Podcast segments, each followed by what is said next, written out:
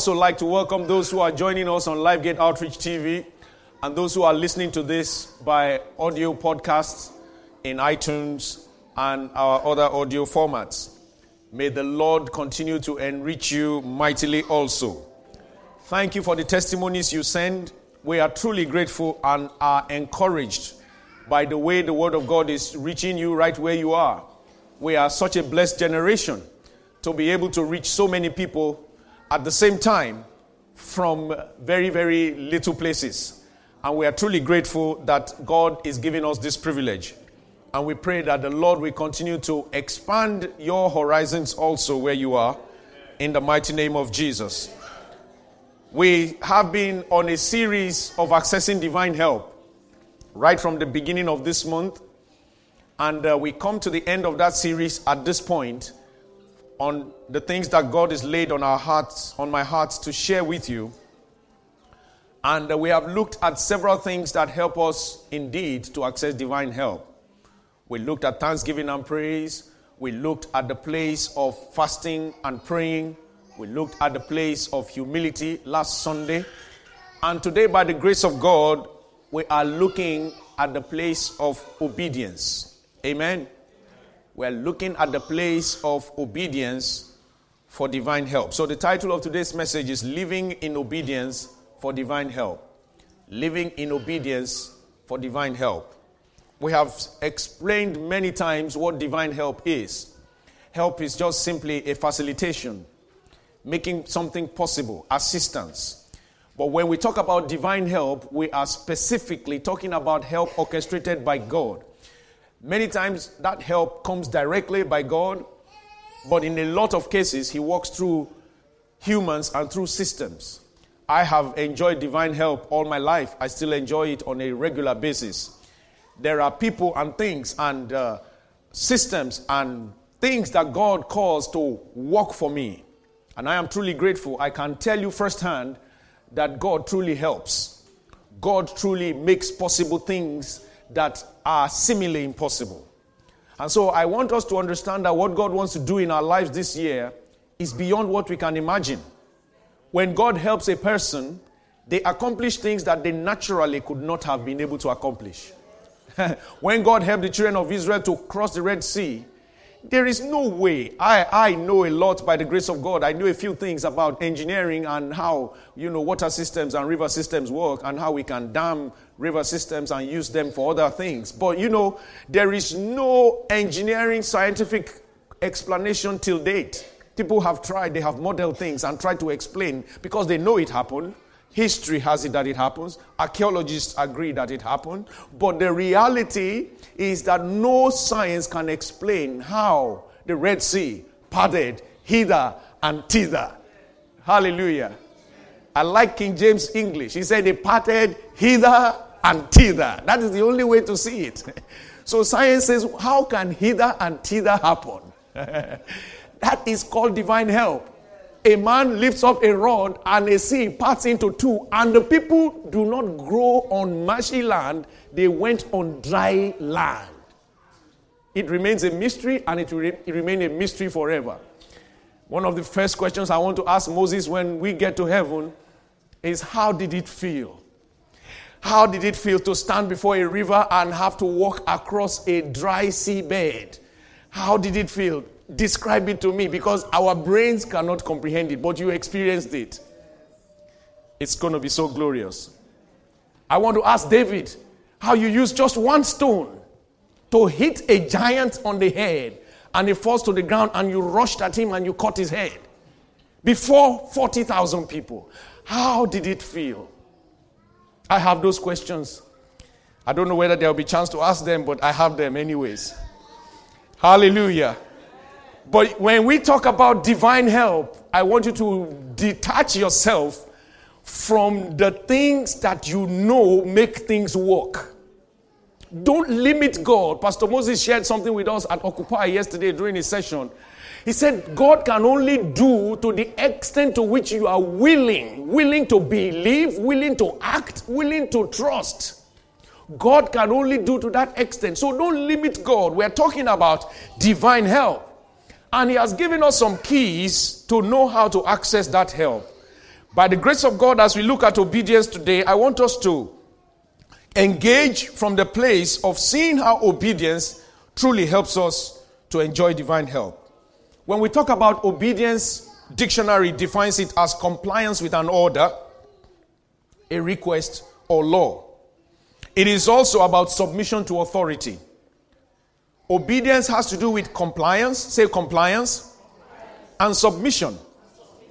Those are the two things. So when there is a law or a set of rules that you are meant to follow, when you comply, then you are deemed to have obeyed. When there is a command and um, you are asked to do something and then you do that thing in submission, then you have you are described to have obeyed. Usually, obedience leads either to a reward or to some kind of non consequential punishment. If you obey a law, you avoid a punishment. But we also know that if you obey a certain command, if you obey a certain instruction, many times you are also rewarded for it. Anyone who does business or anyone who works for an organization or works for themselves know that when you obey the law of work, reward is meant to follow. That is why you have every confidence in your employer that at the end of the month, because you have fulfilled your obligations to work, contractually, you know and expect that they ought to fulfill theirs by paying you your wages. So you have obeyed in the place of doing the work, and they reward you for that. In the light of scriptural provisions, obedience is one of the most significant requirements for accessing divine help. We read the story of Naaman today, a man who was a very great general in the land of Syria. He was loved by the king because, you know, every king likes an achieving general. In the days of true kings and the kings that we read of in scripture, their kingdom and their kingship was defined by the wars they won. That was what made you a king, a strong king. The more you can conquer. And at this point in time, God gave Syria favor over Israel because God intentionally at times turns the table around against his own children to just let them understand that they need to fall back in line. So Syria was enjoying this suave of victorious conquests everywhere they went because God was helping them to actually take control of their territories. And so this king at this point in time was a very powerful king and he had this general. The story has it that uh, the very famous, famous uh, late president of the United States, in the person of Abraham Lincoln, who supervised and uh, w- sort of supervised the Civil War in, in America when the North was trying to secede, when the South was trying to secede from the North, uh, had a general, a general who he trusted so much called Ulysses Grant. Ulysses Grant was a very famous general in his time, and he won many battles and helped the federal troops to win, ultimately to keep the Union together. So Ulysses Grant was a very popular general. But you know something? When Abraham Lincoln died, Ulysses Grant was so popular as a general that he thought his popularity could make him a successful president. And even many people thought so as well. This is a little digression, but it just came to me, this story. And Ulysses Grant ran for presidency the first time. He didn't win. The second time he won. And in four years, he performed so woefully that they, they, they virtually hounded him out of office. Why am I trying to say this?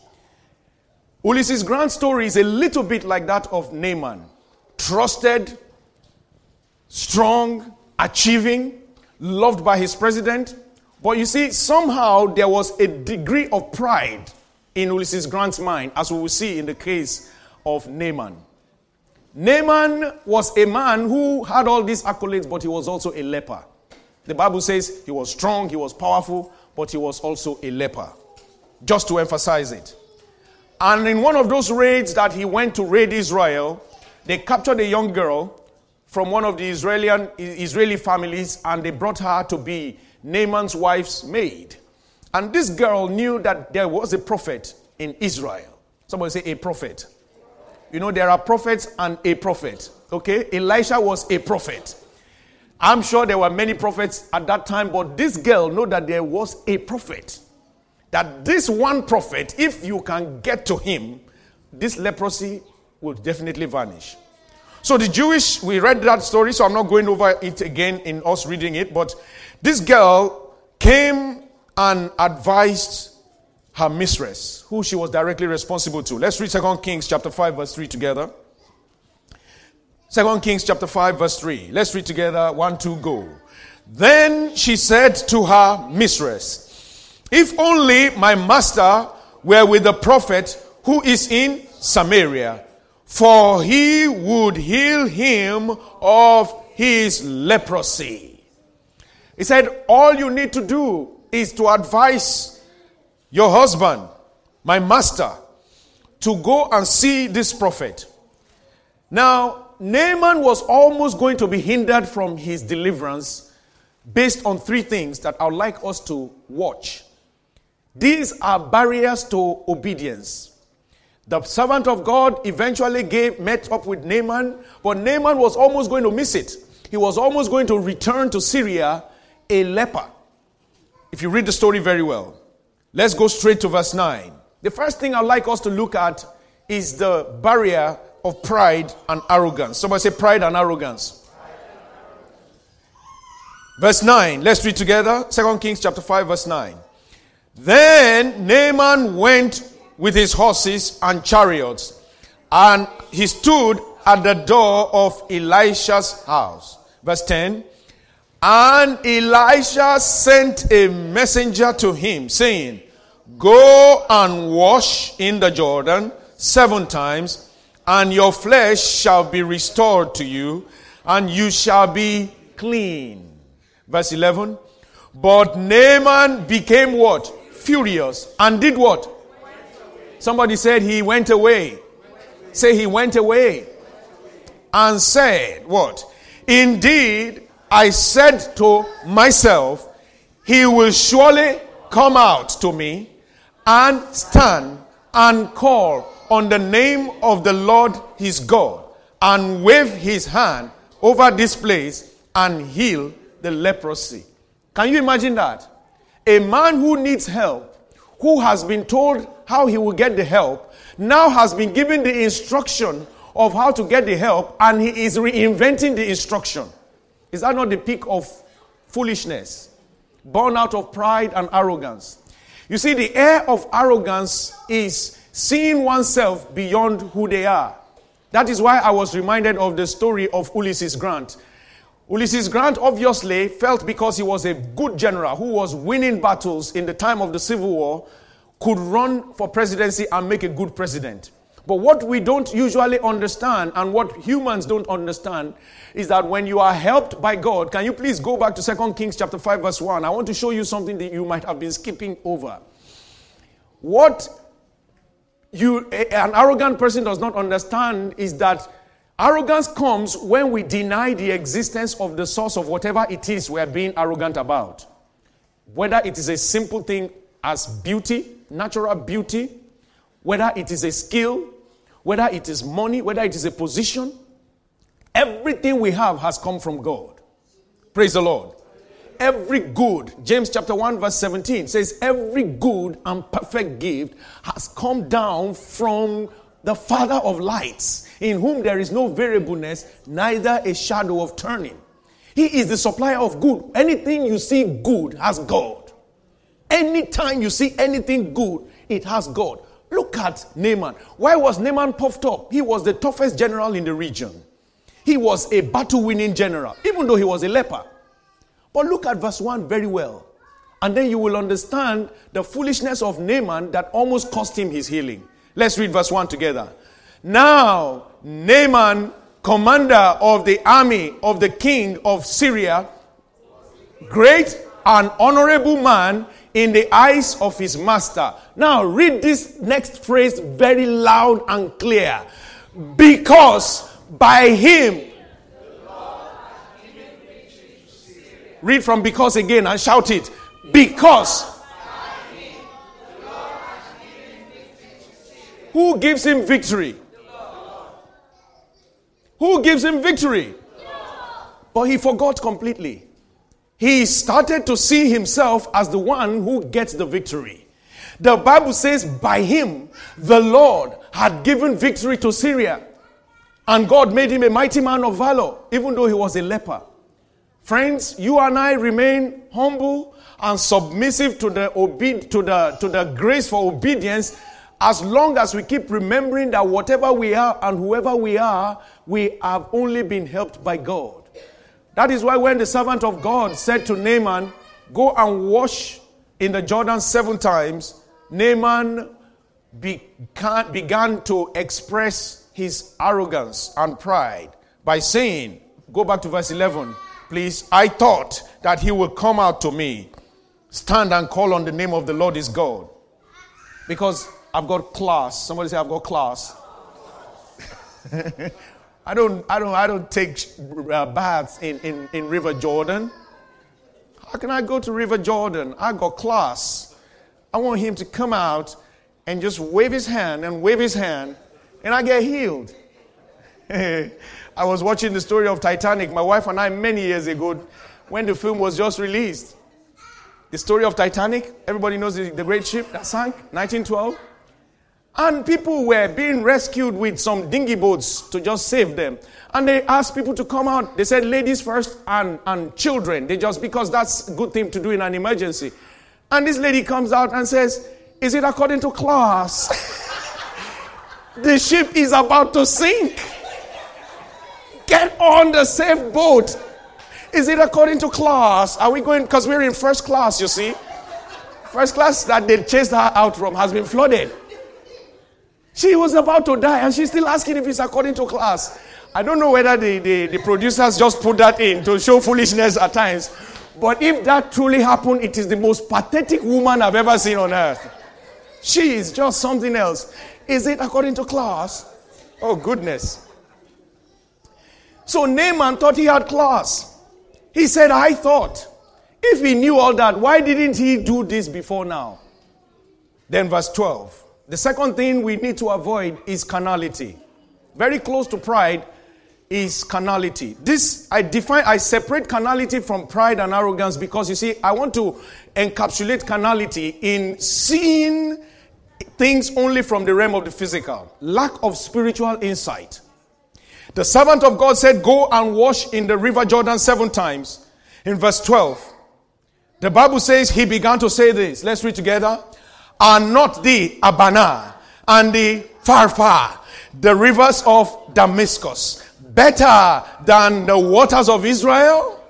Could I not wash in them and be clean? So he turned and went away in a rage. Carnality drives people away from their very point of deliverance. When you cannot connect, the Bible says, deep calls to the deep when you are in the surface and you are, you are only constrained by what you see in the physical, you are usually putting a barrier between you and the miracle God has in store for you. This man, only the mercy of God kept him because he turned and went away in a rage. Thank God for the maidservant that quickly intervened again. He began to look at the physical state of what he deemed were better rivers. This is the same thing we do today when we are carnal with our relationships, carnal with the things God has given to us, carnal with the, the, the job that we have, carnal with our spouses, in terms of looking from the eye of the spirit. You must look beyond the physical in order to get the benefit of what God has already orchestrated. This man was given an instruction go to a specific river. It is called River Jordan and dip seven times. And he began we know that this was exactly what happened to the rich young ruler in Mark chapter 10, verse 21. Then Jesus, looking at him, loved him. When he told him, Go and do everything, this man came to Jesus and he said, Lord, what must I do to inherit eternal life? Somebody said he needed divine help. He was a wealthy man, but he lacked a lot of things in his life. And he felt, I need eternal life, I need help. But you know something? When he came to Jesus, Jesus said, You know the commandments, go and fulfill them. He said, I have kept all this since I was a child. Verse 21 now, Jesus looked at him and said to him, One thing you lack, go your way, sell whatever you have, give to the poor, and you will have treasure in heaven. And come and take up your cross and do what? Follow me.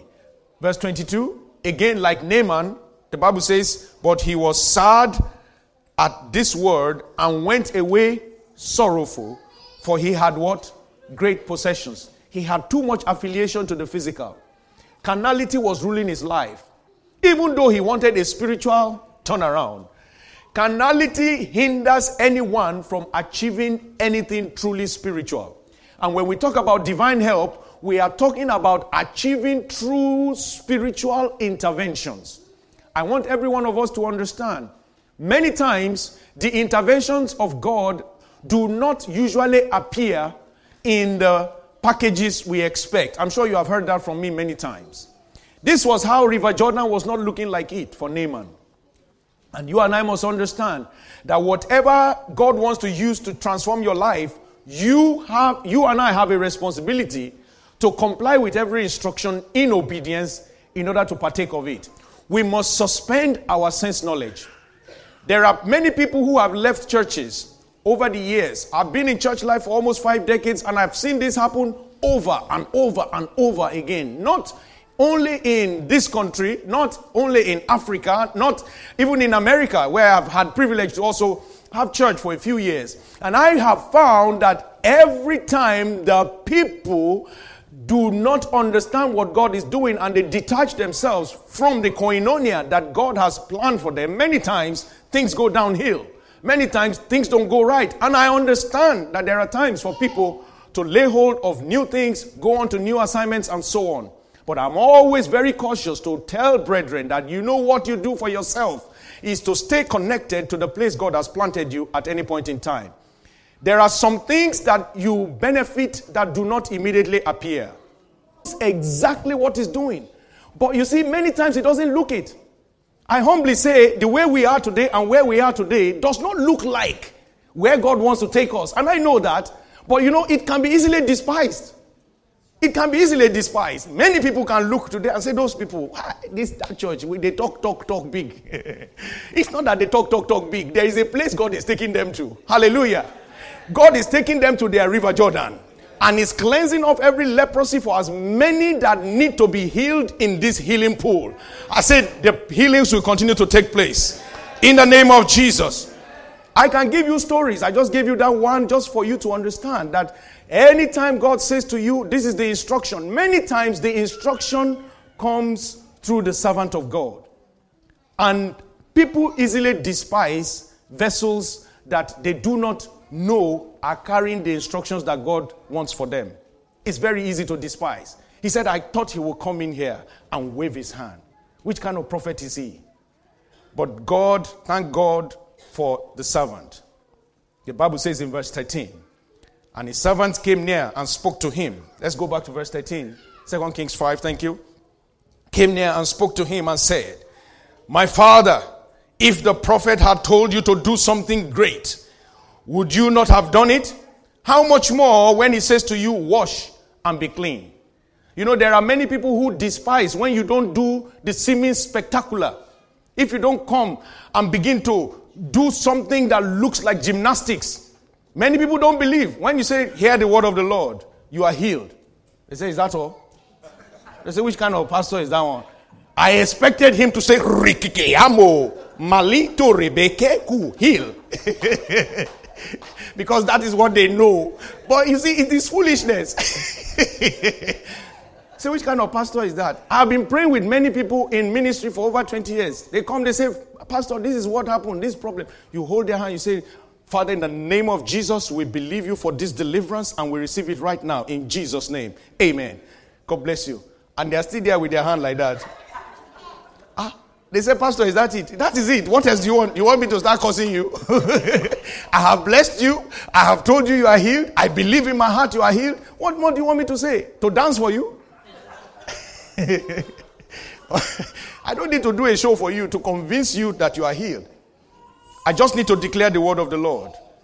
The Bible says, if he had asked you to do something, wouldn't you go? Let's read verse 14.